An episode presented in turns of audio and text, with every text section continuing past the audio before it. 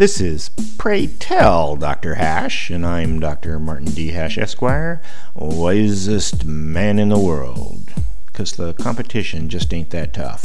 And these are things I wish someone had told me. Today's topic, Nazi. There is true disrespect, even hate, from the young towards old white males, probably the result of the constant association of white males with all that is bad in the world.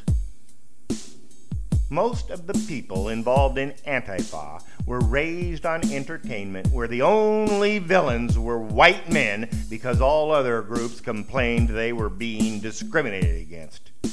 Though businessmen were often the culprit, Nazis were the ultimate bad guy. Calling someone a Nazi has been an online staple for decades, even having its own adage, Goodwin's Law, and its use has increased in effect. Now, Nazi has become pejorative for white men, the white equivalent to nigger. Every attempt to organize against the left is equated to Nazis. Join a pro-free speech rally, you're a Nazi. Point out the hypocrisy of feminists ignoring the plight of Islamic women, Nazi.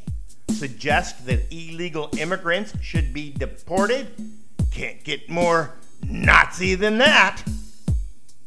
The identity politics crowd excused their obvious heckling of white men under the guise of attacking the few real Nazis who might exist, though those only seem to be on TV, since I've never encountered one in real life.